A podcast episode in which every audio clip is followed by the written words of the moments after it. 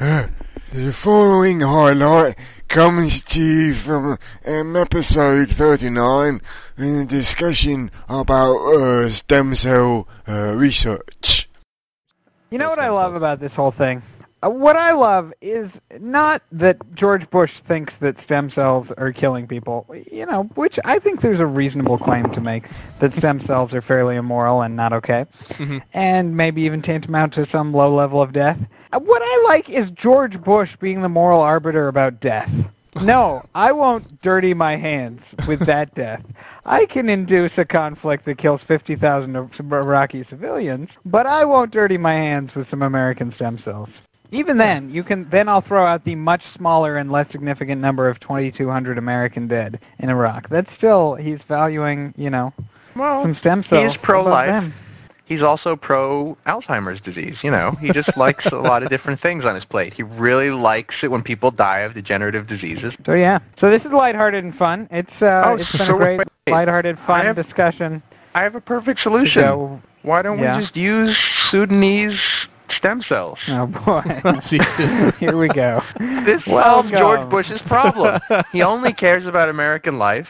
He wants that to be a sacred thing. So let's just harvest a bunch of like Iranian and Iraqi and North Korean stem cells. We'll just get them.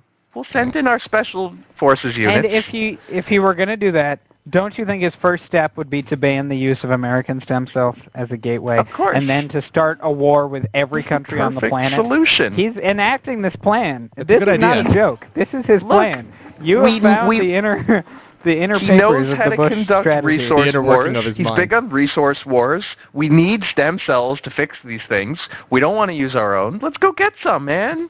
Go get some. It solves your problem. You're not killing any Americans. I, Dude, I that- someone should Yep. mail him. Send him a It's letter. on. Send He an already email. knows, Russ. He's already him. sent. Karl Rove already did. Karl Rove already sent in that email like six years ago. It's underway, man. Uh, But It's see, the thing is that if you do that, So what obvious. happens if it actually worked and the Sudanese stem cells ended up curing American diseases? Would not that then frighten the racists in Bush's conditions who are like, wait a minute, are you saying that some black people are helping the whites? No, dude, it's just parts, man. It's like going to a junkyard. You don't say, "Oh, the junkyard is so special because it can fix our cars." But that's what You're what just like, well, that's what we got bigots some did good parts for there. We're gonna harvest most your of our history. They cared about the parts.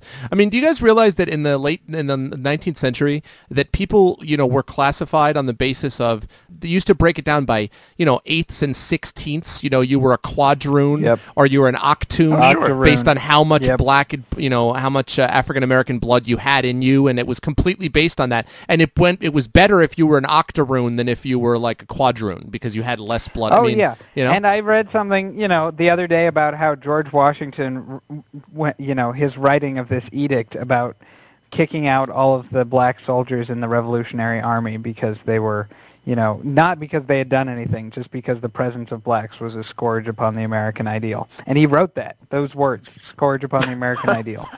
Great. So, yeah, George Washington, ladies and GW. gentlemen, your hero, your hero, what they're, what they're named for. So, Uh. yeah, don't don't go thinking too much about this country. But yeah, so this this mood is light and fun to go with all of the crises and Well, I horrible, mean- horrible badness. I just threw out It's some been- things yeah, that you it's been know. a great How week. much worse? How much worse would it be if we just in vitro fertilized a bunch of women? You know, while we were doing all our collateral damage stuff in various countries around the world.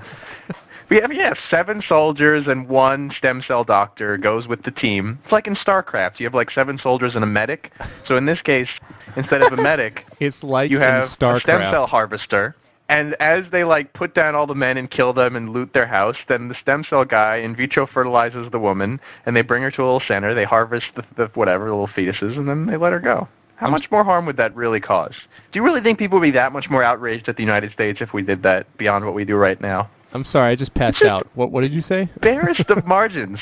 I'm a utilitarian, man. I don't think we would receive any more flack for doing that than what we're doing right now. So then why not do it? It gets out of all the moral qualms. Uh, You know, Only Yeah, people like Story would really oppose it All the moral qualms. The sort of no moral qualms are left with that that. will do George it. Bush's George Bush's moral qualms, and he's the one vetoing the thing. Everyone else is in support of it. Let's exactly. go. Clearly, Set what clearly to get away from moral qualms is the in vitro special forces team, a combination of Adam Zimmerman's Jewish strike force and Russ's Brave New World. We'll just put those things together and now go. Ready, go. Ready, go. But Greg, out of all this death comes life. Jesus Christ. Don't you see the beauty of it?